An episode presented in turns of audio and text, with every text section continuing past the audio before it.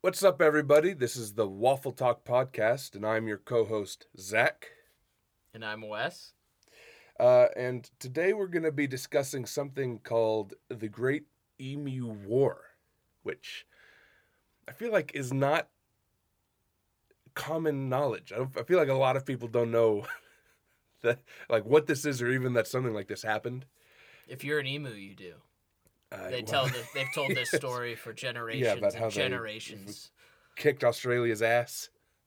I don't. I mean, if emus could talk and communicate and pass on history in that in that sense, maybe they can. They've but got a real small head. if they could, So I don't- This would probably be something that would be talked about. uh, anyway, before we get into the topic, I say let's uh, just give a little bit of a background about ourselves. Um, we've known each other for a really long time. yeah. Um, I'm 23, and we've known each other for like 15 years. So the majority of So- our lives. Y- Yeah, like a good bit, Yeah. like a, a long time. Uh, and we decided to do this podcast, A, because literally everybody does a podcast. I feel like that's just kind of like you have to now.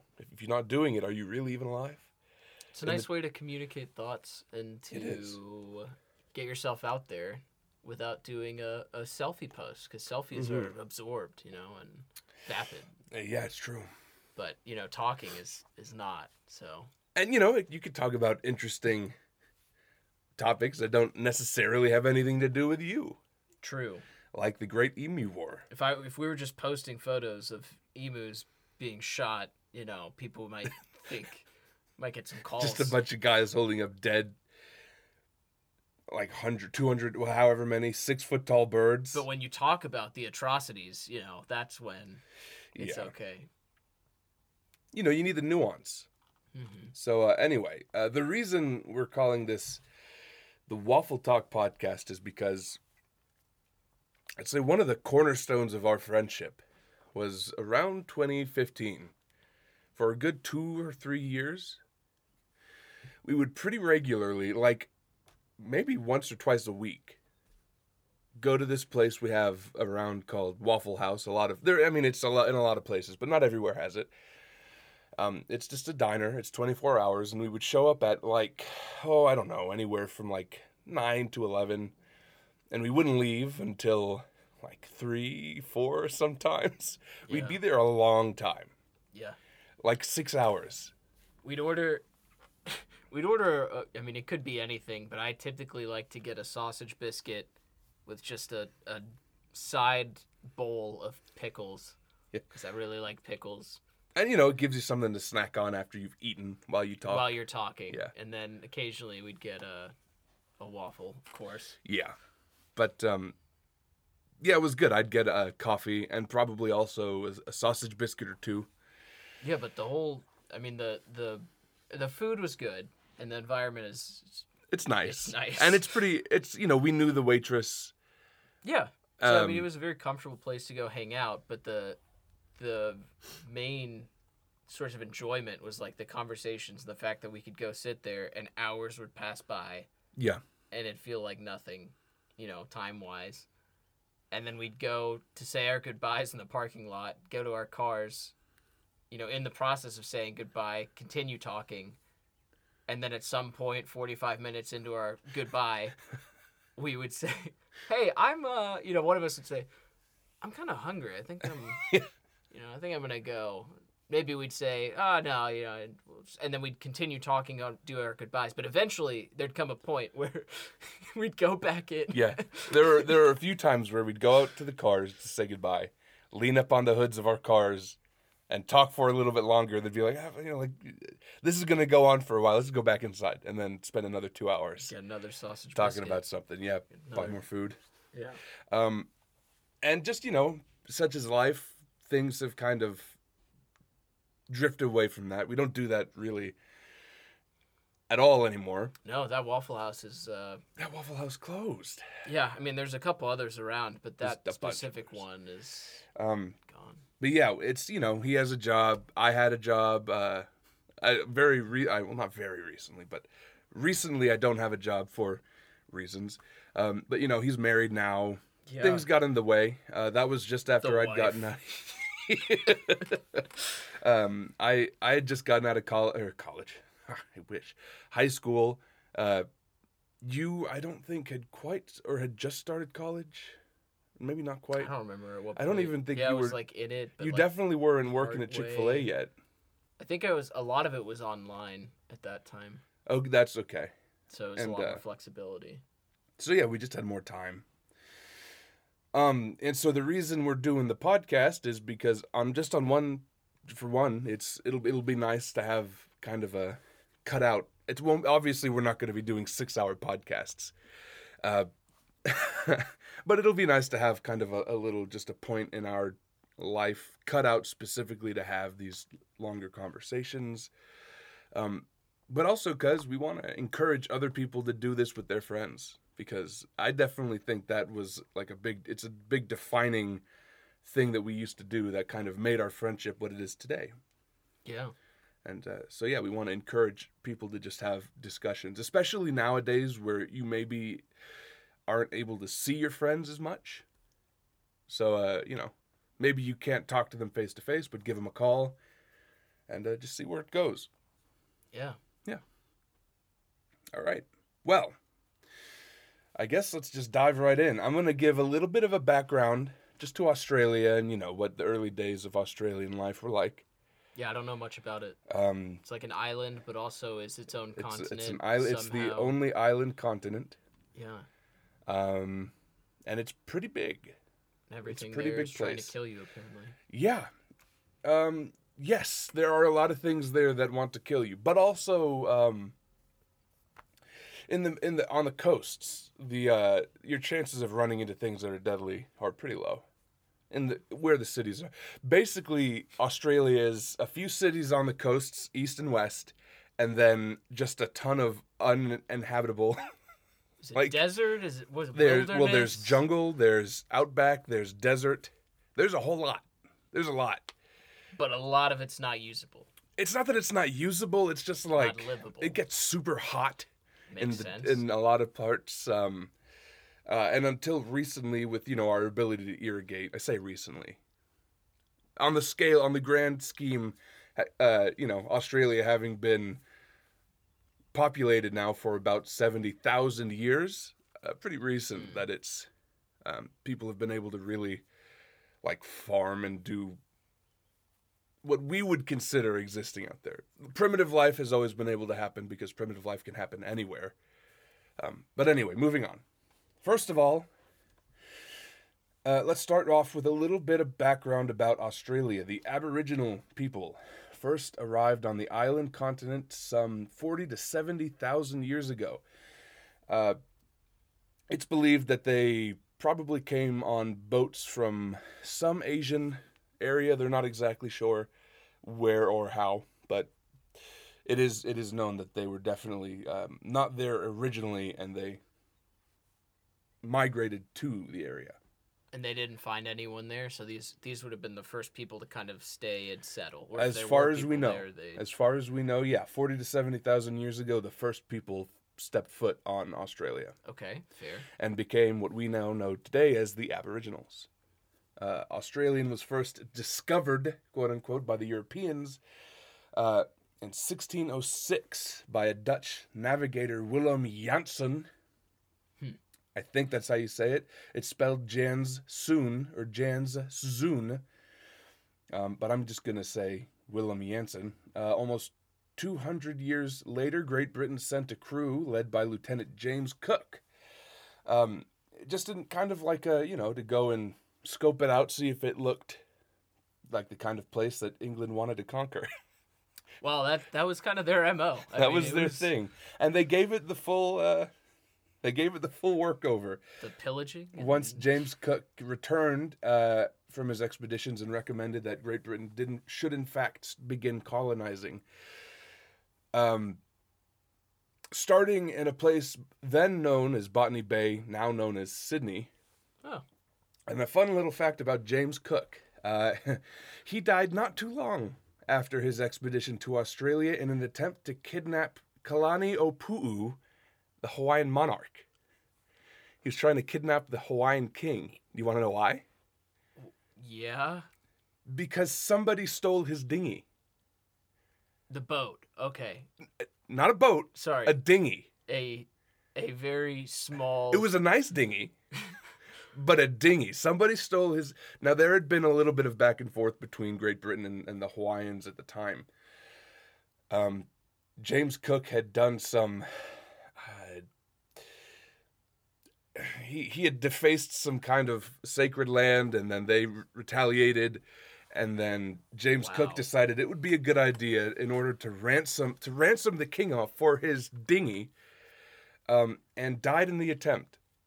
He tried to take a royal leader, and Yeah, the king of the Hawaiian Islands.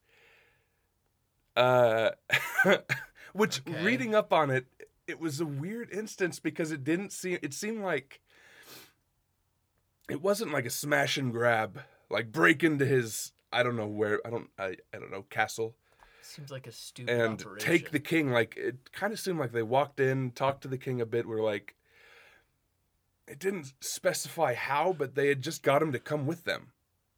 And so I'm thinking, like James Cook walked in and was like, let's smash this. Like let's you know put it all behind us. Come sign this treaty or whatever on my ship, and we'll do whatever. And there were like chieftains and advisors and priests who were like, this is not a good idea. And as they walked with him to the beach, they were like, King, c- don't do this. Like, what are you doing? yeah. And uh,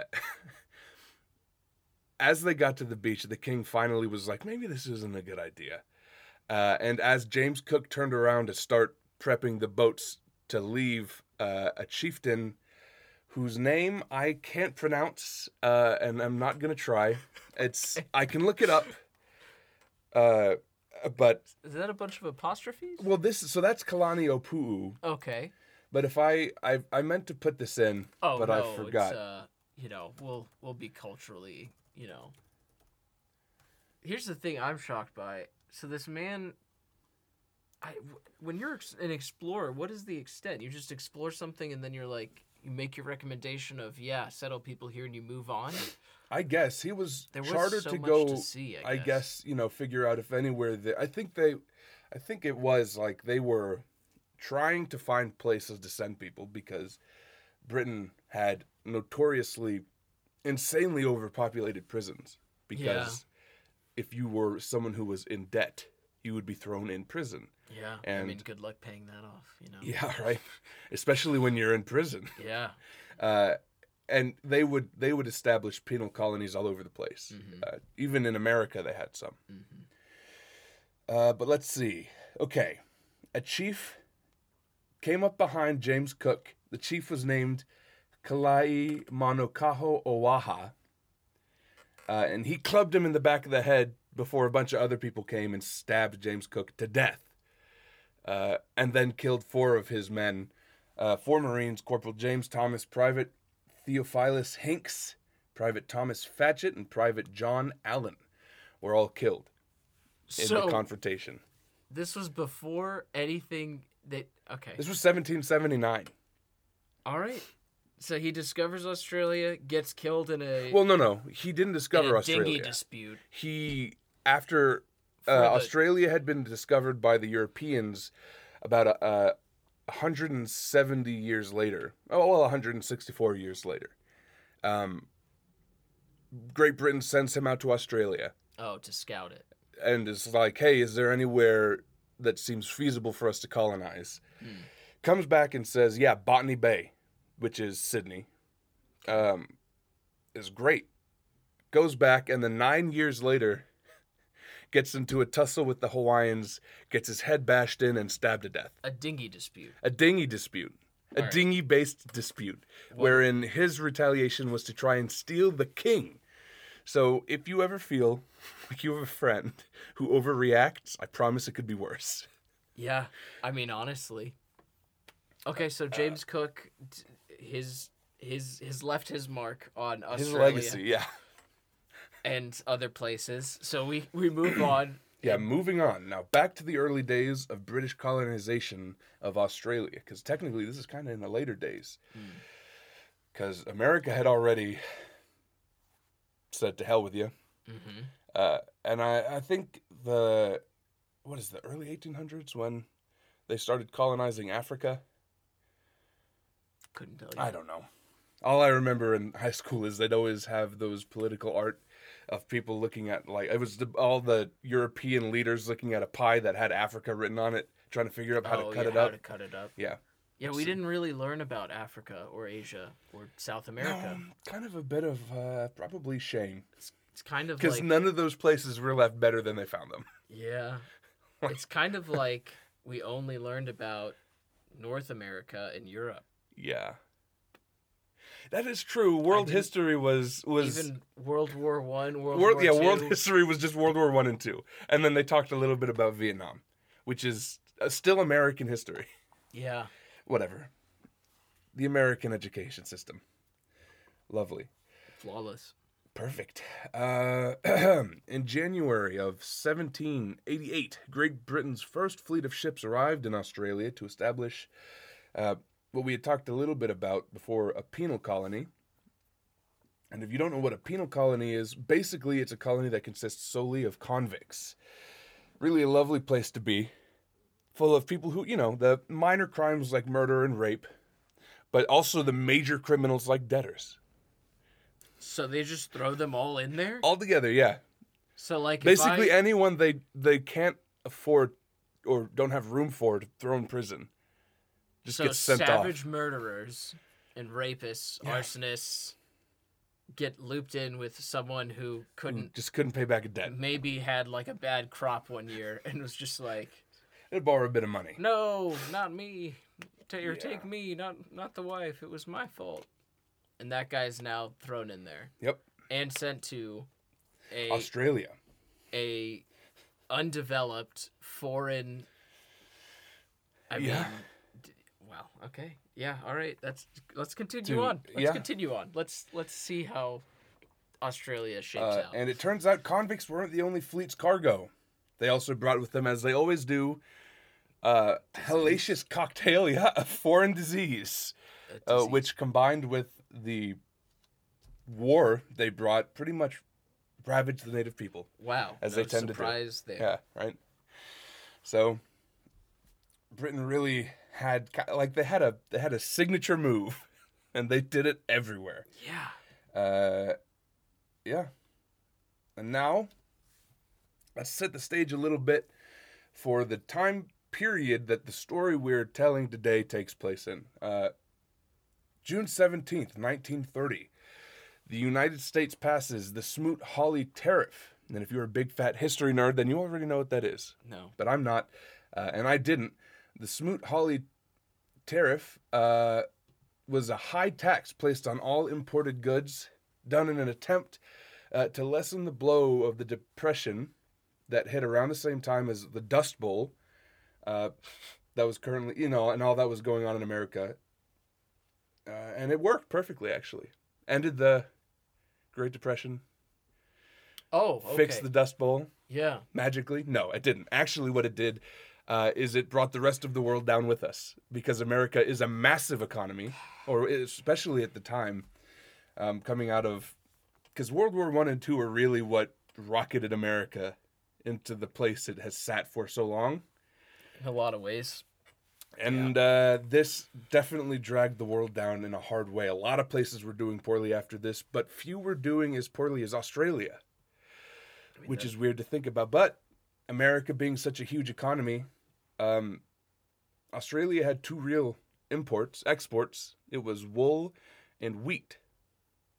And American Okay. farmers were the ones who were being hit the hardest, so food and agricultural exports were probably taxed even higher, uh, which made a hard time for Australia. On top of the fact that Australia had ju- had just recently uh, created its own currency, oh, and they backed it on the British currency, which was at the time of conception, um, still using the gold standard. And then shortly after Australia based it on theirs, they got rid of the gold standard, which sent Britain and Australia into economic spiral of course. around the same time of the Great Depression. It was a So- whole lot of things that came together to just make one really big fuck up. Wow. So, okay, the U.S. places a tariff on any exports coming into the country. Yes, in an attempt, in an attempt to, to, have people lessen the buy blow. American. Yes. Okay. Because that would effectively make all American goods cheaper, despite you know America having higher. artificially making them cheaper instead of Yeah. Mm-hmm. letting people get the best product at the best price. Right. Yeah. You know, Which- we want yeah. the people here to be able to sell their stuff. Yeah. Okay. All right. No, that's that's fine. I I I get the thought process. It just it really didn't work at all. Trade, like unrestricted trade, I believe, Oh yeah, it's the best. is always the It's best. always because the better everyone option. will always get the best Because- product at the lowest price, and that's in theory, it, like in reality, that's the best thing. Period. well, if You should specialize in what you the do. quote unquote lower class, the the people who are, are you know middle class and below, if they can afford to buy things, they will. Mhm. And even though those stores that are selling the things might not necessarily be giving more money to American farmers, they're still making more money, hmm which means they can spend more money, Yeah. which means the people who make the things they buy make more money, trickle up economy. Yeah, I mean it's this whole cycle, and we just kind of put uh, maybe not an entire roadblock, but like a speed hump. Yeah. Like a series of speed humps, you know. It just it it did the opposite of what they wanted it to do. Um, Okay. and this this is relevant. I, I tell this part of the story because uh, after World War One, Australian vets kind of didn't you know they came back and as payment the government gave them a bunch of land and sent them out to the west to become farmers. The Kinda- west of Australia. the west of Australia. Okay. So, already not a great place to be because, like I said, the most habitable places in Australia are the coasts. And if you look at a map of Australia, you'll see that all the cities you've ever heard of are on the coasts. Yeah. Yeah. That's tr- that's true. Um, and so they sent them out kind of into the Midlands. More, it was like it's closer to the West Coast than the East Coast. hmm So it's kind of like it's southwest, but then up and to the right a bit. Okay. This seems like a bad idea. I don't know a Well, lot. it was going fine in the 1918. okay. But then the Great World- Depression Depression hit. Uh, Oh, no, yeah. World War One World War One had just ended. ended, and so as a gift, they gave all these veterans land. Oh, so they had a way of serving. making money. Okay. Yeah, when Wow, Oh, they came back. Away. Yeah. Okay. Yeah. Um, That's how. That's so kind of them to give Yeah, them their own yeah, yeah. plot of desert. kind of like that forty acres and a mule people gave to the the people who came Homestead to Act them. in Yeah. the U.S. Yeah. Fascinating. Okay. Um, yeah, but when the Great Depression hit, it hit the farmers really hard. It hit Australia really hard. And of all the Australians who were already doing poorly, none were doing worse than the farmers because, like I said, their main exports were wheat and wool, which made them do well until they literally couldn't sell any of their stuff to one of the largest markets in the world. Yeah. So that hit them hard. And then, on top of that, just to talk a little bit about emus. Uh, actually, you know what? I think I get into that later. It's been so long since I wrote these notes, I've forgotten kind of the That's composition okay. of it. I'm so, learning uh, about the Australian history, which yeah, let's I know talk. nothing Let's about. talk a little bit about emus. Emus are flightless birds native only to Australia. They're actually Australia's national bird. Do we? I I guess the bald The eagles bald eagle. are. Yeah. Uh, Does Canada have one? I'm trying to think. I just don't know many countries with a national bird. Every every country has a national bird. I just don't it's know. fascinating. I just don't know how you. I, pick I don't that. think many put as much like emphasis on it as America does, as the U.S. does. I mean, bald eagles are everywhere. It's a crime to even pick up a feather of a bald eagle that's fallen to the ground. You have to. I don't know what you do. You leave it lie there, and or you call Yeah, someone. you that's call true. the president to pick it up, and but to be fair, knows? if bald eagles did to us what the emus did to the farmers, I would be all about fucking those birds up. Okay, so what what happened? There's a Well, bunch let's of flightless we'll, we'll birds. get into that in a little bit. They stand up to around six feet tall. So those are big birds, and they can weigh up to 130, 140 pounds. So So wow, yeah, that's pretty big bird, and when all of that can move up to around 40 miles an hour, Good lord. that's a pretty substantial animal. So they Um, look like which I an think the ostrich. fastest human, I think Usain Bolt, his speed is like 32 miles an hour, full bore. Oh, I didn't know that. I thought it was closer to mid twenties. It might be like 26. I don't remember. Yeah, but e- either way, that's. I mean, they could outrun him pretty easily, and Uh, they look like an ostrich, right? They look like a funky look. They look like if I described to you what an ostrich was, that's how you draw it, but not Okay. quite like an ostrich. So, but like long legs. Kind They're of not a- quite as big. but a but a thick body and then a Mm-hmm. long neck to their head with a beak. Yes. Yes. Okay. They have tiny vestigial wings that have claws on the end. Vestigial meaning they don't actually serve a purpose of flying. Right. Yeah. Like they're They've there, lost the. but whatever. Kind of like uh, in the humans, the coccyx is thought to be a vestigial tail. Uh, okay, yeah. So Uh, it used to be a tail. We just don't use it as. Potentially. Yeah. That's the Could've been. theory. okay, Um, yeah. so kind they of just leftover of an evolutionary process, but isn't quite gone yet. so they've got fake wings and can run really fast. Fake wings with claws on the end can one re- can run really fast. Uh, and they have long featherless legs that also have three large claws on the end that they can use to stomp their enemies. So disgusting toenails. They're rough. They're rough animals. They're the only bird with calf muscles. Well, I'm gonna have to look up a photo of that. That seems really Uh, disgusting. yeah, and let's pull unsettling. up. Let's pull up a picture of it real quick. yeah, let's just look at it. Emu. I feel like an emu, like a calf. That's what they look like. This is what their face looks like.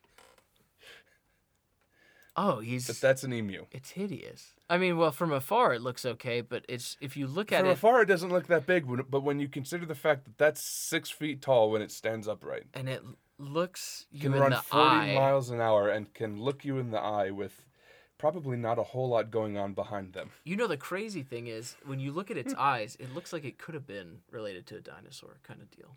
I mean, it probably Least to was. me. There's a good. I mean, you know, there's all those theories that uh, dinosaurs were probably closer to birds than the reptiles we think of. Um, Okay, so these enormous creatures live in Australia, but they aren't killing people, right? I mean, spiders, scorpions. no, as far as I, I jellyfish. haven't heard any stories of them. Just well, I don't. Yeah, I, don't, I haven't heard any stories of them killing people. I'm sure they have. Okay, But I I'm- don't think I don't think when you go to Australia and you go out to the outback, I This don't isn't on think the the, list of- emu is the first thing you worry about. Okay. But they must have been pretty common back in the day. Oh, oh, they were common, and they still are common. Technically speaking, the emu wars went on for like thirty years, but we're only going to talk about two instances that happened in the thirties, All right. Let's. um, Let's hear mainly because the government just refused to help them after these two instances. Okay. Are we, Uh, so what is the start of this conflict? I've kind of got an idea of Australia. People are, people are in this, you know, kind of plight because of the farming crisis and the economy. So, normally, the emus uh, migrate naturally back to the coasts when the time comes. You know, they are just like like birds, they go back and forth. When the winter gets cold, they go to the coast where it's warmer, Okay. and then when uh, it gets hot, they they move back. It like one rainy season, they'd move back in and eat the vegetation that grows Okay. there. However, due to the new abundance of farmlands that are full of water and food for them, Oh God. they decided there's no need to make the long trek back to the coast.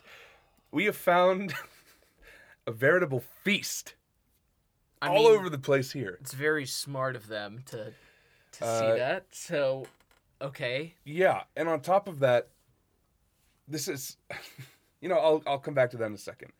Um, the emus decided it was way just better to stay inland and fuck all the farmers' shit up. Roughly twenty thousand ruthless farmer-hating bastards called emus caused millions of pounds, you know, Currency. the currency, millions of pounds of damage to the already struggling farmers' property. And naturally, the farmers didn't really know what to do. They felt they only had one option left So it's like a twenty thousand strong herd- army. herd that goes from farm to This guy- farm uh, to farm. Backed by. Um, so, what would happen is the farmers would obviously have all their crops fenced in. Sure. But a wooden fence can only do so much to 140 pounds of meat hurtling at 40 miles an hour. Yeah, and six feet They tall. smash through. And then and they got calves, so they probably could They could jump, just even jump if they over. can't fly. Uh, yeah, but no, they generally broke through the fences. Terrifying. Um, and then once they ate and left all the chuff and some of the or chaff, sorry, and some of the leftovers, some of what was I think like three million bunnies would come in and just finish out the crop. Whatever was left would be re- So once the wiped out. fence was was they once the destroyed- fence had been broken, it was just a free for all. Whatever animals, specifically, like they, uh, the emus were an issue, but the bunnies were an infestation. Okay. so what could a farmer do then if they Um, Well, naturally, they went to the uh, Ministry of Agriculture, the Department of Agriculture. No, actually, they went to the Ministry of Defense because they're all soldiers. And so Yeah. they think, I know exactly what'll take care of these birds fucking machine guns. I mean, yeah, because what is a farmer gonna do? Hit him with a hoe? Yeah. Uh, well, not quite. Uh, so all the farmers got together. A group of veterans and farmers rolled up to the capital, met with the Minister, Minister of Defense, Sir George Pierce, uh, and being familiar with their effectiveness, requested he deploy a regiment of machine guns to deal with their not so little emu problem. Unfortunately for the farmers, Sir Pierce says, uh, said, "No, that's a ridiculous way to spend taxpayer money. We're not going to do that." I mean, yeah. Except he didn't say that. He actually said, "Yeah, uh, fucking absolutely, I'll send people out to go do that." Oh. And then he brought it to the What? to the I guess the minister, like the actual government, the parliament, and pitched it to them as uh, target practice. We'll make them pay for food and board and bullets, the farmers who are already struggling, and we'll just use it as target practice. So they send out the military, They sent out they sent out a small regiment okay, of the military of the military to go deal with a bird problem. to farms, and in return for being saved, the farmers have to pay for f- well, th- will house the They- soldiers. a bed and breakfast and ammunition. Okay. Wow. So, but they have a solution, and th- their government actually seemed to be responsive, which is Uh, and also, they wanted to make, I think, commemorative hats out of the emus. that's just a. s- Hey, maybe just like a little maybe bit. after you guys kill them, you know, we can get these hats. Maybe Um, sell. 'em also, some hats. emu meat supposedly delicious. I mean, you're gonna have to pick through it all, unless you're literally shooting them in the head. Yeah. Well, we'll is find out not- how this went. Easy, I don't think. Um, the farmers were like, "Fuck yeah, bonza." well, yeah, we've they've got a solution. Yeah, exactly. After the meeting ended and the farmers returned home, Sir George Pierce put together his emu hunting task force, hired a film crew for propaganda to show that in these in these trying times, the Australian government was supporting its farmers, its people, you know? They Yeah. had an issue and the government was acting That's great. because nothing shows how much your government loves you like the largest avian f- snuff film ever filmed. Gonna freaking destroy them. Uh, let's see, where am I? Okay, uh, sorry about that weird cut. We had some things happen uh, a couple days before recording last session, the beginning of this podcast. A what? What did they say? It was an F four tornado. I believe so. Yeah. An F4 tornado, or possibly multiple, had touched down in a town not far from here. Not far from where you live, not far Yeah. from where I live, but closer to you, yeah. um, for 90 minutes. Yeah, I didn't know tornadoes could go that long. Generally, they don't. They said thought it was, like, a- the longest trail they'd ever seen. Well, the Trail of Tears is pretty bad. So it's a different kind of trail, but uh, anyway, moving on. Um, just a side note: it's noon in Georgia, and if you are listening to this and feel compelled to do so, uh, I'm sure there are many ways for you to support that community. yeah, Um, so if you if you want to do that, if you're looking for some way to help people, that's a really good way. There are a lot of people who their homes were destroyed. Uh, they've lost a lot. The whole Yeah. community basically uh, is kind of wrecked. yeah, they're having to rebuild the power grid. I mean, know, people's um, homes have been you know destroyed, and then you have to wait for the assessment from insurance if you Right, have yeah. it, or you have to Yeah. wait for someone to come out and repair it, and the government to look and see if it's even safe to live there. Yeah. And And that's there's all just on sorts the of- monetary side of like what you can replace. Well, yeah, and there's there's Yeah. all sorts of waiting that goes on in the middle of that, and if everything you had was in that house, you know, how do you get food? How do you get diapers, right. medicine? So Um, I know my family, like the whole unit, so my mom, her sisters, and the whole have adopted some elderly family. uh, Is a thing they're doing. I don't know if they're housing them, but they're giving them food and things. So Mm. I don't. I don't think they're housing them. They still, might be. I don't know. It's really nice Um, though. but yeah, yeah, yeah. They're doing a good thing for that group of people who just again. It was rough. It was a rough Yeah. night, No, it was. even over here where we didn't have any touchdowns super close. I mean, Noonan isn't far from where I live. It's Mhm. about a 15, 20 minute drive. Yeah. Um, but we had we had sirens, we had touchdowns, uh, not far, like just on the line between here and Noonan, Yeah. and then right in the center of Noonan. So- Still had lots of high winds, fallen trees, Yeah, we and had- stuff yeah. all in between. So Yeah, definitely damage everywhere, but just Noonan specifically got blasted. hmm Um, but on a, a lighter note, I yeah, guess, to transition you know, back, we're back here. bird and we're murder. ready to talk about. well, attempted bird murder. yeah, we're ready to talk about a Uh, different kind of destruction. So yeah, we're returning, continuing, finishing off the Great Emu War, where we left off. Uh, I believe, I believe the last thing I said was largest avian snuff film ever conceived. Because remember, they had hired oh, the a people, film that crew film, yeah, to that's create right. propaganda to talk about how great their government was for going out and supporting the farmers in their times. of I need. wonder if they were going to film the dead birds. You know, Yeah, there are pictures I feel like that absolutely would not go over well today. today. No, I mean, No. especially the hiring of but this the is the crew. 30s. Well, This yeah. is the 30s, and these were basically vermin. We're Is- they coming were essentially we're what they coming were up on what will be the 30s.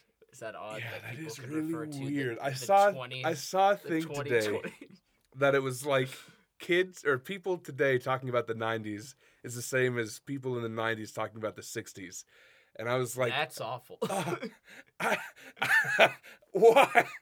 How do you? It hurt. Wow. It hurt me. I'm only 23, but there is something about that like equivocation. Landing on the moon seems ancient, but Yeah. apparently, me being born seems just as ancient to a kid. Nowadays. kids now, yeah. That's awful.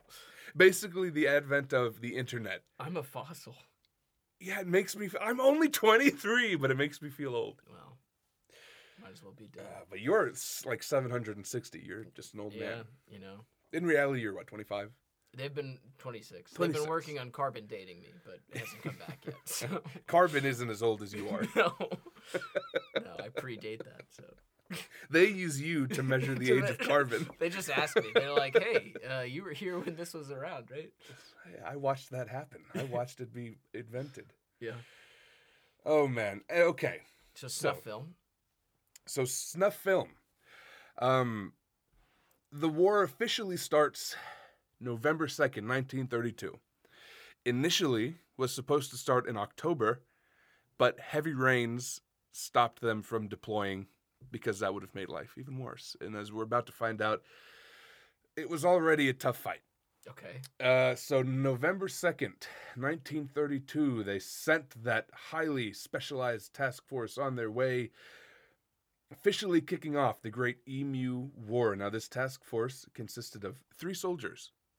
Okay. So a very small team, It was a really but a small team. dedicated, dedicated. dedicated team. T- Dedicated and highly gonna say dedicated and highly trained specially trained. People paid money. The government, Australian government, paid Well, money. the Australian government paid those people who were doing it, and the Mhm. farmers paid because if you remember, Oh, that's they right. bought the ammo they spent, which you find out is a lot of ammo. yeah. Which, if it was as expensive as today's ammo is, which it wasn't, but if it was, it's a dollar a round today, My gosh. which is ridiculous. yeah. even Um, still. So the three man team that was So the three-man highly trained, team- their their ammo is being funded by the the by the farmers who have farmers, no the money. farmers were feeding and housing them as well, oh, who yeah. are already poor. um, goodness yeah. okay So we're But- doing a little bit of recap for ourselves because, like I said, it's been a week yeah since we recorded. that's okay though but, but they've so they've got a task force Yes, there's, they've got a there's task help force on the way led by Officer Major George Pierce Meredith, known as GWP Meredith. I don't know what the W is. I don't care to look. There's too many names for one man. GWP. All right. Uh, Was he the uh, captain? Yes, he was. Well, y- yeah, he was He's the the CO, guy in the charge. commanding officer. He was Okay. their leader, And he's got two grunts beneath him. and he does one uh, Sergeant S. McMurray and Gunner J. O'Halloran. A very, very It Irish seems name. Like a, ve- yeah, it's like okay. But uh, again, these are all descendants of They're coming over from there. English, yeah. Which, Yes. by the way, is something I don't think I mentioned last time. Um, they they started colonizing uh, three years after they lost America because they couldn't just keep sending their people over. I don't think I mentioned that specifically, but I believe that was one of the reasons why they started out with a penal colony because they had lost one of their dump sites for the unwanted. Oh wow. Um, okay. yeah. so uh, So we've got an elite squad. Yeah, Sergeant. So S. McMurray and J. O'Halloran and two Lewis guns capable of firing 600 rounds of emo dest- emo Emu. emu destroying justice a minute. 600 rounds a minute. Uh, which back in th- so that's 1932 ten was rounds a substantial. second. Yeah.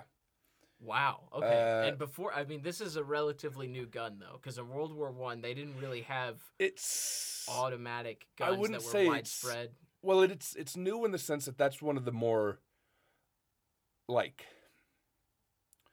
it's not new in the sense that they'd had it for a while because they had it coming up to and during world war one Mhm. which had been done now for about 10 years Okay.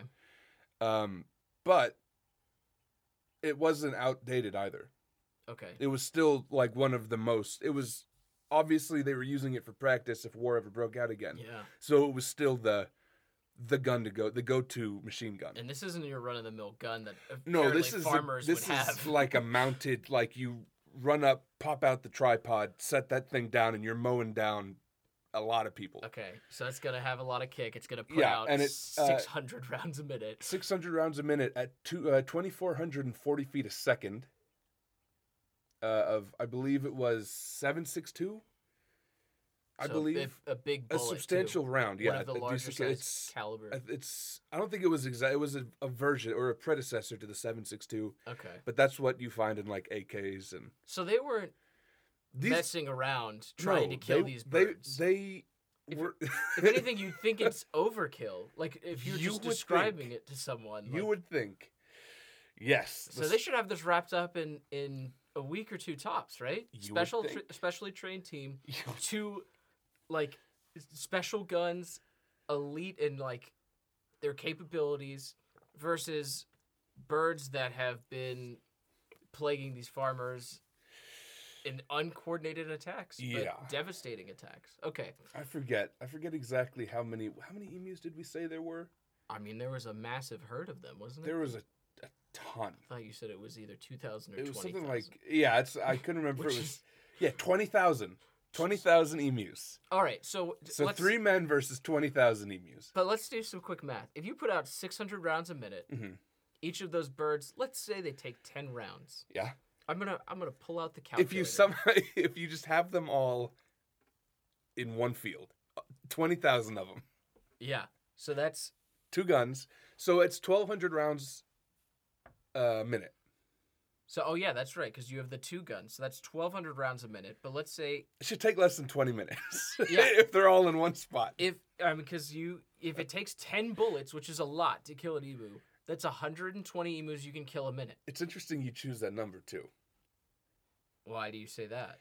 Uh, well, we'll come back to that later.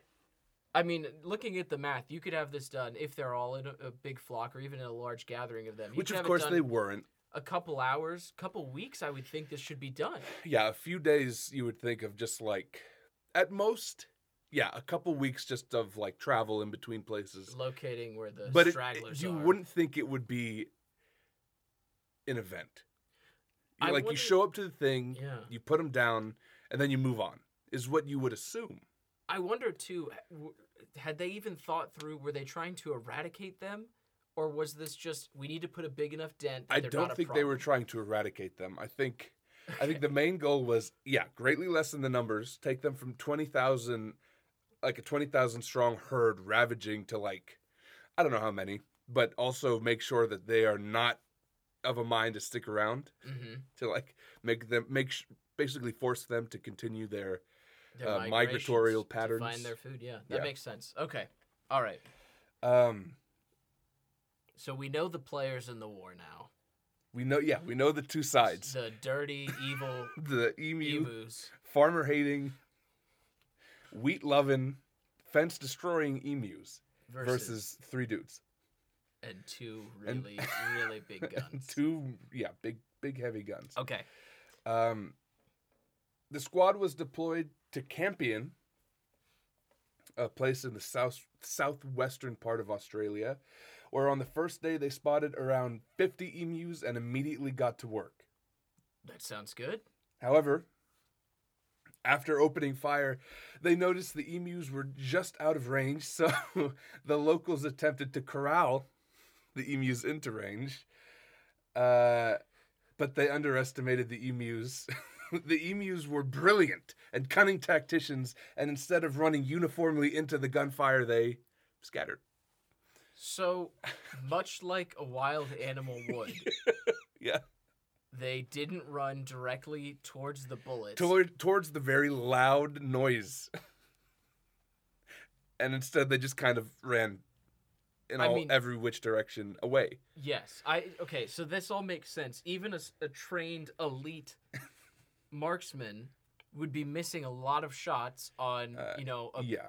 a, a set of 50 birds all scattering in different directions, even if you had them limited in, in the area Yeah. that you're shooting. And also, remember, they can run at like 30, 40 miles an hour. That's hard to track with a big That's gun. real hard to track with a big gun.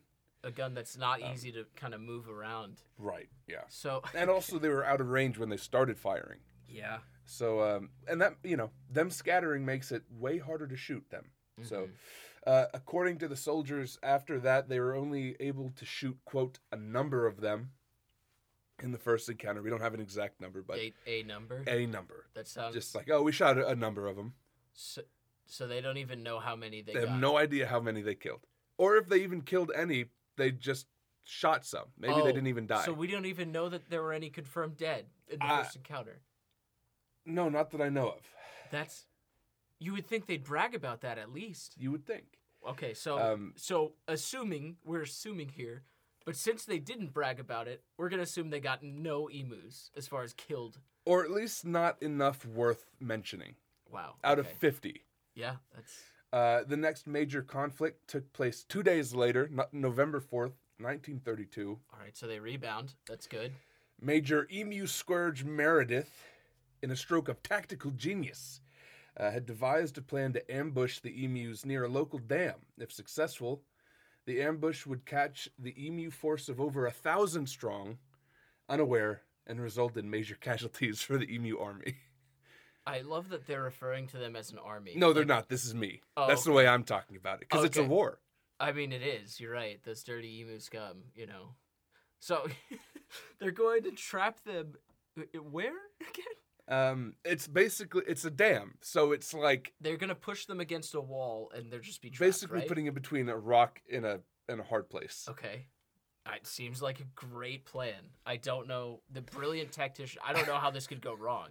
Uh, let's see, where am I? They can't fly. You gotta No, they pin- can't fly.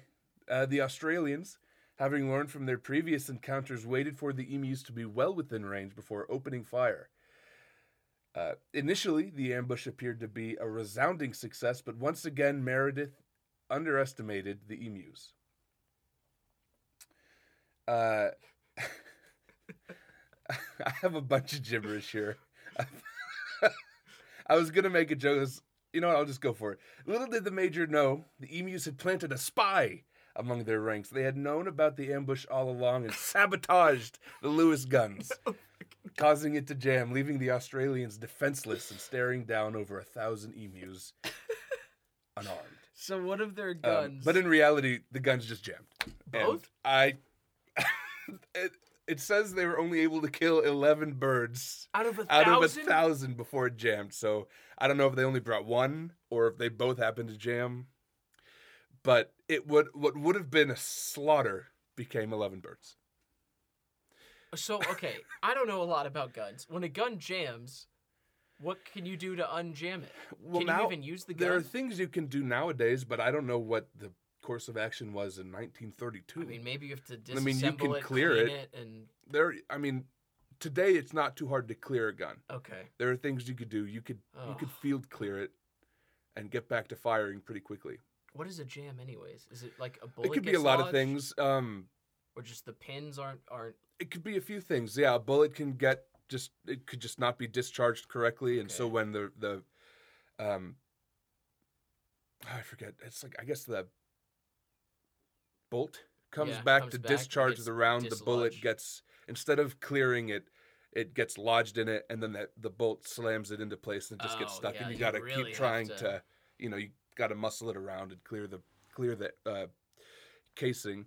Yeah. Or in a situation like this, uh, sand and dust can really mess Oh. with a gun's ability to perform. You know, I imagine if they were unloading with this very powerful gun and they had it resting in a stable position n- near Probably on the sand or ground. dirt or anything. Every yeah. every fire kicks up dust. yeah. Every shot. God, so, So. it didn't. They yeah, basically almost. If we're going with the ten rounds per bird, a hundred rounds in. So So that's- less than a minute. not even a minute. That's right. That's But if if we're being realistic, probably like 15, 20 minutes.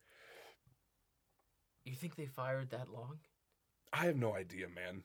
I look, all I know is you said there were 11 birds out of a 1000. Yeah. That's not even that's barely a 1% casualty rate. against against no offense, but freaking freaking birds that were pinned against a dam. Yeah, they had literally nowhere to go. Okay, Because so, I, I- if I'm remembering correctly, it was like a bit of a ravine too. yeah, s- that's what I'm picturing. I mean, I, it would I have no to be idea for what it to this be a is. dam. Were they worried at all that shooting near this dam could break the I was dam? thinking about that Wait a second. during doing the Now that I'm during thinking the about note this. taking of this. I was like, I wonder. I imagine they. I have to imagine they weren't firing into the dam. I'm not an engineer and I don't know a ton, but I just feel like doing this near a dam is is thin ice. You know, like you could just cause it to break, which would flood and kill. But it would probably definitely kill the emus, but also probably. cause so much more damage to the surrounding area. You'd have to you pay thought to the emus were rebuild. bad for a farm. Yeah, I mean, just flooding it. Wait till you find out what a whole river does. What farm? It's just what gone. farm? What family? what farmer? Took care of the problem one way or it's the all other. done. We got it.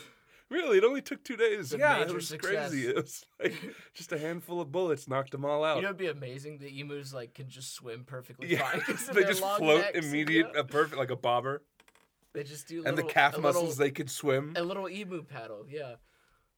Oh, that'd be gosh. terrible. Okay, so wow, uh, complete failure in round two. Yeah. So all in all, another unsuccessful attempt. But Meredith's gonna come back in round three. You know, you know that our man Well, is gonna get it done.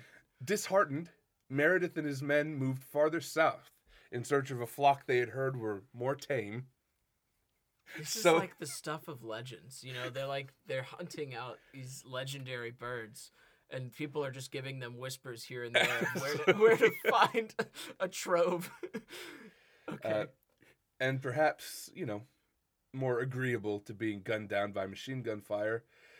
Uh, let's see. Uh, however, this migration farther south also proved to be unsuccessful. Uh, by the fourth day of the war, army observers noted that quote, and this is a direct quote from farmers and local people who had come to watch Oh my the gosh. spectacle. Ahem. Each pack seems to have its own leader now. A big black plumed bird which stands fully six feet high and keeps watch while his mates carry out their work of destruction and warns them of our approach. So these birds are smart. S- apparently, I mean, bird brain apparently is not an offensive term in Australia. Maybe it's like the you know their toilets supposedly go backwards. Maybe brains, bird brains there. Some, well, something's birds. going on. Bird. I mean, even what is it? The um. Oh, there's a bird in Australia. They have like a whole season dedicated to it because they'll just swoop down and like attack you. Oh, I've seen those. Yeah, if you go walking past their nest, they just like continually attack you. Yeah, I just can't think of the name of that bird. I don't know. The only bird I know there is the kookaburra. Koo- kookaburra? Kookaburra? Kookaburra? Whatever. They live in a gum tree. Um, I think it starts with an M, but I can't remember. Uh, Mongoose. let's see. I don't think a mongoose is a bird. Uh, let's see. In an attempt to overcome the great speed of these birds, Major Birdbane Meredith, brilliant tactician that he is, had devised yet another plan. He took one of their Lewis guns, mounted it to the back of a truck. That way they could chase the birds down and So shoot this them as is- they ran. This is kind of innovative. I mean, I feel like, you know, just a normal grunt, would- a farmer, peasants, you know, they wouldn't figure this out. Yeah, he built his own technical. I, that's what I was just thinking. I was like, this sounds This like. is guerrilla warfare now. yeah. I mean, emu warfare. But yeah. Yeah, sorry. Emu warfare, not Okay. gorillas. I mean, amazing though. This guy, look, I, I want to hear how he wins this and, and the Australians come out on top. And then I want to hear about the rest of his career. 'cause Uh, However, he's going Meredith had places. once again underestimated the birds, Oh, God. Okay. as this tactic al- had also proven to be a failure. sorry, I got like caught up in my breath here. It's an emotional moment. It is the trucks were too slow. and couldn't gain on the birds. In 1932, they Okay. didn't have a fast enough This- truck this to makes catch sense. catch. Now, granted, This is this almost- is in the outback, so And it's not exactly not they're, a they're not smooth driving down a ride. paved road. But this is almost.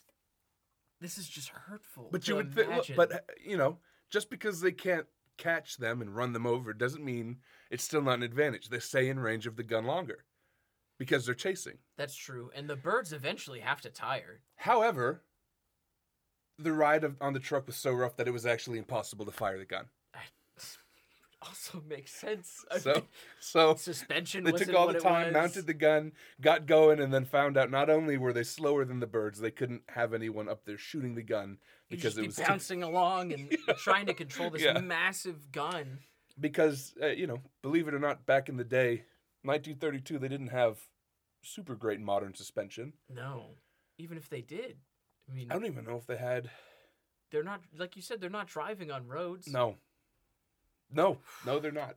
Wow. Okay, so these are all great ideas. It's just there's no one there to filter these out before they actually do stuff. this the all the uh, trial and error. It's a lot of trial and even more error. I'm starting to think that Meredith isn't the great tactician that we were promised by the government. Funny you know, if should I'm say a, that. If I'm a farmer, On the sixth of November, or sorry, on the sixth day of the war, okay. November 8th, 1932, Major Kent hit the broadside of a bird Meredith. and His men withdrew from the battlefield dejected and defeated. Having killed, I don't know. Oh, actually, I do know. It says later. Uh, dejected and defeated. And in defeat, the emu. No, never mind. I'm just going to move on. That's a stupid joke. Uh, You got you got a bunch of puns here. What are you? no, no, no. Are you a bird, an emu Uh, sympathizer? Meredith and his men did withdraw, and it's estimated that after six days and 2,500 rounds, as little as 50 emus were killed. oh my god! As little as 50 emus. So Officially making, by the way, that means I don't know what ammo Oh my cost God. back then, but if this were to happen today with the with the price, the general price of ammo in America, it would have Sure. cost twenty five hundred dollars in ammo alone. not to mention all the work. To, Not to mention all the equip, work, all the money they spent to on like travel, to scout out, yeah, to pay the people. Food, Oh, yeah, housing. that's right. They had to house them for at least a week. then the pay of the soldiers this is and an officer, a major who makes more money, an absolute failure. and the film crew. they shouldn't have. Ex- I forgot about the film crew. My God. they absolutely. I don't. I- It was a rough time. They didn't get those commemorative emu hats they wanted. How do they bounce back from this? Well, you'll find out. Do they? They don't. They die. Do they just? they lay down and let the emus take them. that was that was the joke. That was the uh, the peace treaty was that the emus claimed the continent as their own. I mean, they're Uh, probably still basically there. it is though. Um, Uh, Meredith did note, though, that during the encounters, not a single one of his men had sustained injury. So no casualties on the human side. Was that expected? I don't. know. I think it This was. is I think it was just him He's being trying like. to save face. That's just I don't I even. can't I, even honestly, I believe think that. it was more of just like a laugh at my own pain kind of thing. yeah. I- Unless, unless he was being hundred percent serious. I mean, I you Which think would be he kinda would sad. be because people are spending real money. yeah, on this is not the well, and also these trying. people are like starving basically, Yeah, and, and he's had a- just given up food to feed the people who would fail to kill. I mean, tw- out of twenty thousand, it's estimated they killed about fifty. look, I That's don't- not even one percent. I don't know what I could have done, but I feel like I could have done more. Well, with today's guns, maybe. No, I mean, I- But also, this was only six days. yeah. I, well, how are they going to extend the campaign within six, yeah, with six a days? terrible track record like that. If you told me that you had a thousand pinned down and you couldn't do anything to that, I mean, it's just Anyway, uh, the peace didn't last long as the emus were quick to return to their regularly programmed obliteration of Australian farmland.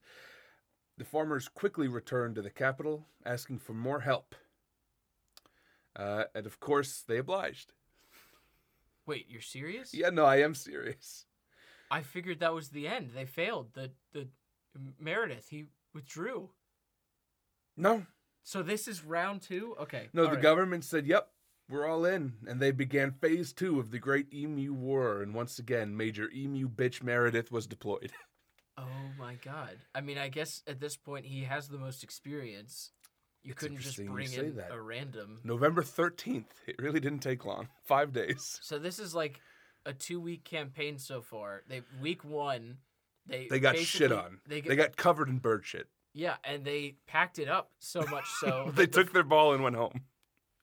and then they had to like get psyched up. Had the government say, "No, we really need you to do this," and Well, they okay. Listen. Uh, November 13th, 1932, the E Emu War begins again in earnest, but this time was different. Was it? While the emus had been busy celebrating their victory, getting fat and happy, Major Meredith never stopped obsessing over the emu menace. I believe that. He spent every waking hour contemplating the strategies of the emu, their strengths, their weaknesses. He was obsessed. His wife would later reveal in an no, this is also fake. Oh, I'm just okay. kidding. Uh, But was Uh, he seeing? I was just saying, he probably wasn't seeing his wife. Um, this time, however, Meredith was ready. He he, I guess, had I- he must have really, honestly, been thinking about it because he came back with better strategies. Apparently, uh, they redeployed, and in the first two days alone, the major had killed a whopping forty emus.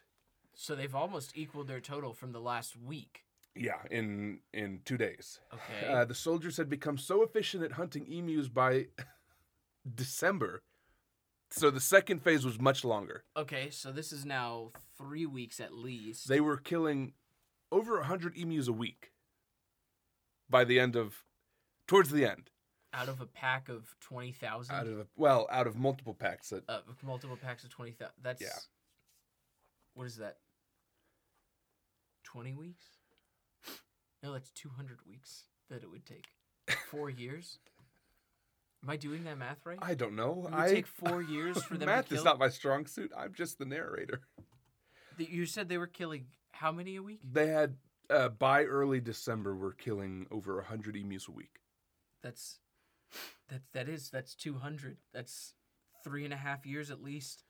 that It would take them to freaking kill Well, that many. regardless how many or how long it would have taken for them to kill all of them december 10th 1932 the war was finally coming to a close the E emus had suffered enormous losses in his official report major emu annihilator meredith reported that he and his men had directly killed 986 emus E with 9860 rounds of ammo equaling out to be about 10 rounds a bird No way! I freaking guessed it. Okay. uh, and that some 2,500 birds total had died just in general from, I guess, sustaining injuries. Succumb so, like, to their injuries. I think 960 emus had died, like, during the gunfire, and then throughout the following days as they were They going just around, they found would just some find dead- dead, emus. Uh, Yeah. that's that's now that's a number. Yeah. uh, That's a dent. thus ending the Great Emu War. So, uh, okay. how Overall, is though, this- by the way, overall, still failure because 2,500 birds total is like 10%. I was gonna say 10%. Uh, and they would continue, the farmers would continue to suffer major losses in, in capital. And at this point, they just and would had for to deal with for it. 20 years would continue to go and be like we need help and the military would just be like no oh, wow. um, what really i believe uh, saved them was better fences they just came up with fences that were emu proof basically Well, that's good. And that honestly seems like a better use of funds, no offense. Even if the military was giving out fencing, it's got to be better than just wasting ammo, training, housing people, using a Yeah. film crew. film crews Oh, man. oh what a time 1932 I mean, I wouldn't want to go the back. world was there. in a bad spot I would. If I Australia could was in time a worse travel spot. there, it be a would fly on be- the wall be a fly on the gun a fly on the lewis gun No, I'd, I'd want to handle the gun, but that's only just so I could see how tough it is. Yeah, I don't know. Look, I've played enough Battlefield One to know that the Lewis gun is a an efficient weapon. I believe that. You've never shot at emus, though. It's true. I've never That's shot not at a- anything that can move forty miles an hour. It's not a feature in your battlefield games. no, it's I not. played that too. It's a good game. What if it was? what if that was? If it was like emu target practice, Do you remember? Did you ever play Battlefield Two? Battlefront Two. Sorry. mm-mm. There was uh, the game mode you could go on Hoth, and like half of you would play as uh, rebels, the other half would play as wampas, and you would just fight. What if Battlefield had a version where it was half of you were, or I guess three of you were Major Meredith, O'Halloran, and McMurray, our heroes. our heroes, and then the uh, rest of the lobby was fucking emus. I can't. I don't, I don't know. I just.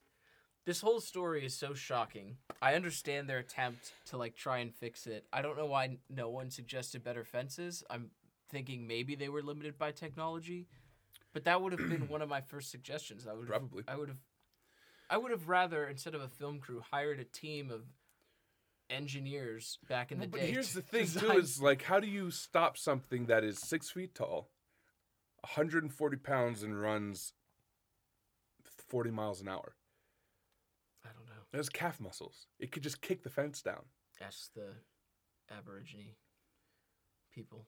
but, but they didn't I don't think they talk to them. I think it's kind of how well we but also treated- i don't i don't Native think they had Americans. this issue Well, I'd ask them what they were doing. then. because the migratory migratorial pattern didn't change until the abundance of farms ah, fair. because Well, up until this they had just been they would go inland when it got cold i assume and and then back towards the coast when it got warmer this is a shame. I mean, that so many good birds had to die. apparently uh, we talked about this last time i think but apparently emu was delicious supposedly it's really tasty I mean, it's a big bird. It's They a red probably meat, got a- kind of like a what is it, duck 150 pounds. They probably got to eat a lot of it. yeah probably although well i wouldn't want to I mean, if it's riddled with bullets, no. yeah Oh. And- generally and the speaking if fear I you're hear if you're ruins- killing an animal to eat it you want to avoid like anything other than really the lungs or the heart yeah, or the head if you can I've heard that because fear otherwise if ruins you the hit meat, like a though. gut you can spoil the meat uh, that makes sense. um, Yeah. but yeah supposedly fear fear makes it gamier Yeah, i don't know if that's true I don't know either. I'm not a hunter, I'm not. but I don't know any hunters who I may be the opposite. Like, of that. their wep- their hunting gun of choice It's a Lewis is gun. a Lewis gun or like the Just modern unloading. equivalent.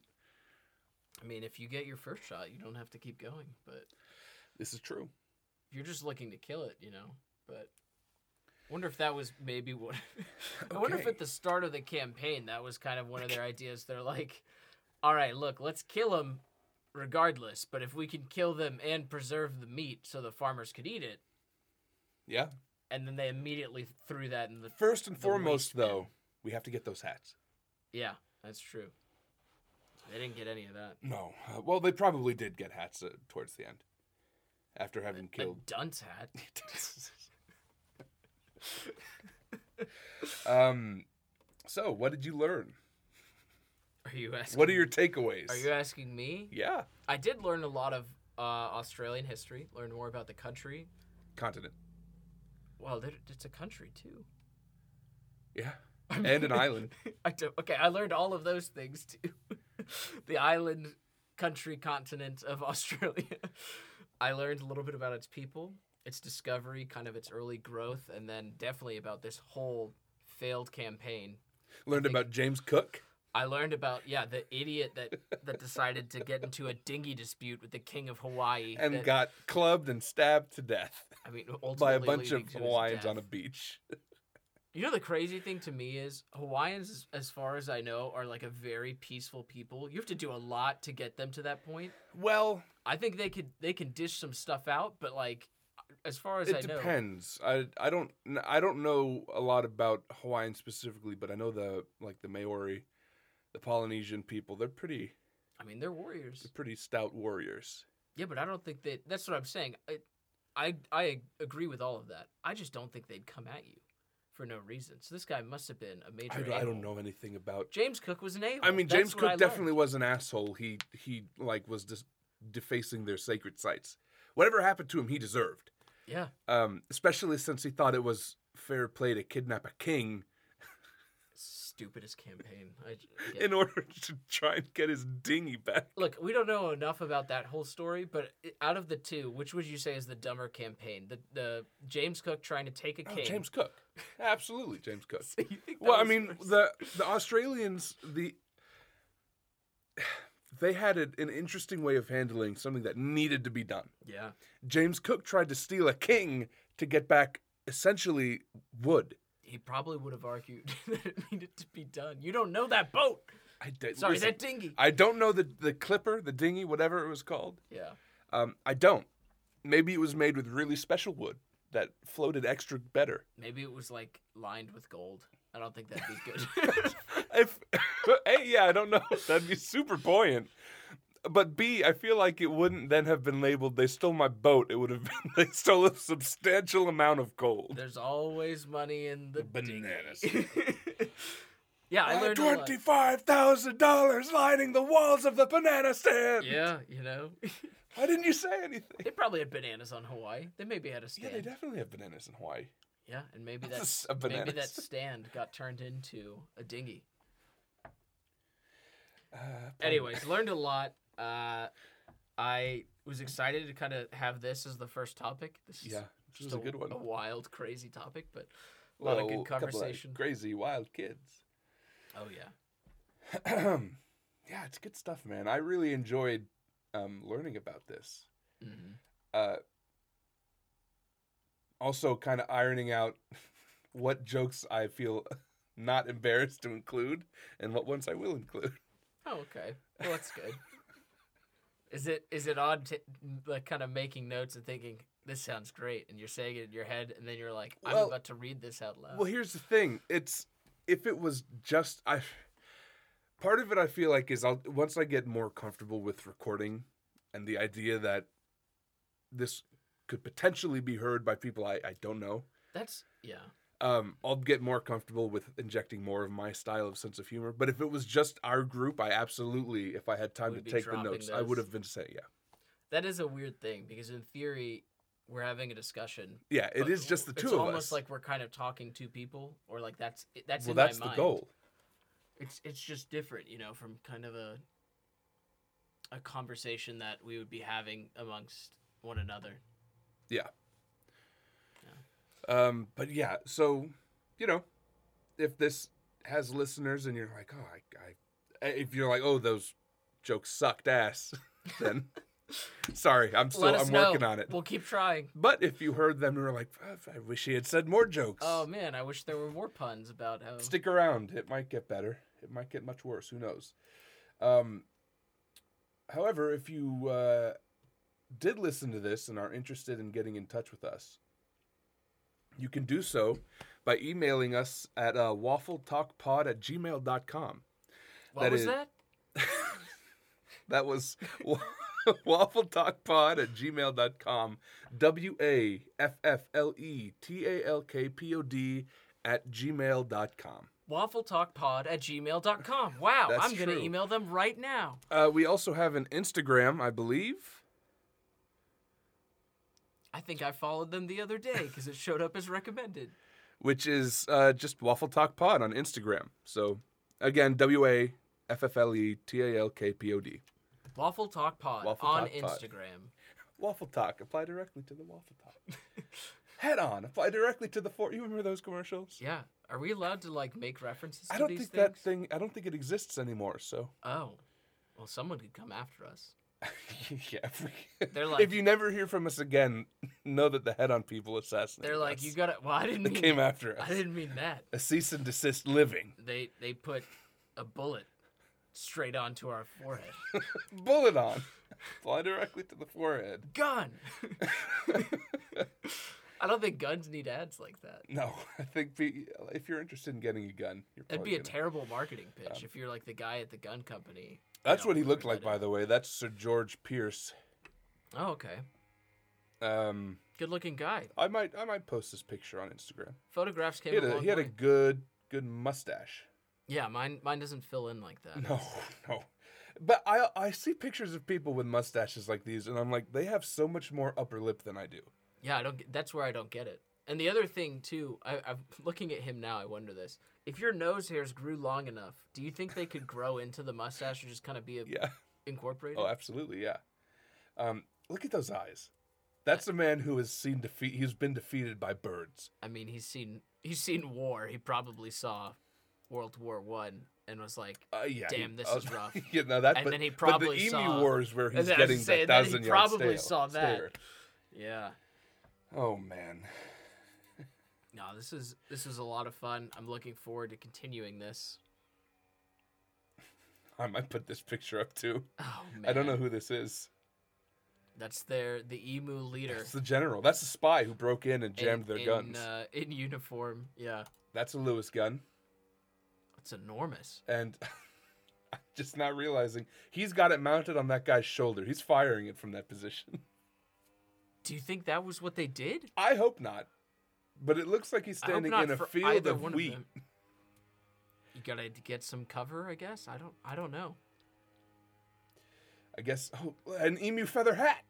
Oh, they. Wow. Okay. I, I they don't know if that were- really is what that was, but it's. Uh, I'll Maybe post. an attempted camouflage. I'll post some of these pictures up on uh, Instagram. I don't own any of them. They're all from Google, but uh, yeah.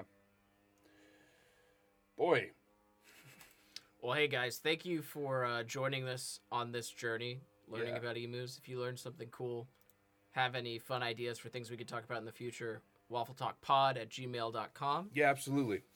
Uh, Send us your recommendations. yeah, I mean, we we look forward to kind of the engagement. I'm sure. and Absolutely. Feedback.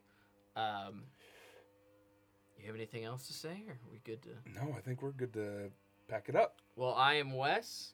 And I have have been and will continue to be Zach. Thanks for joining us. Yeah.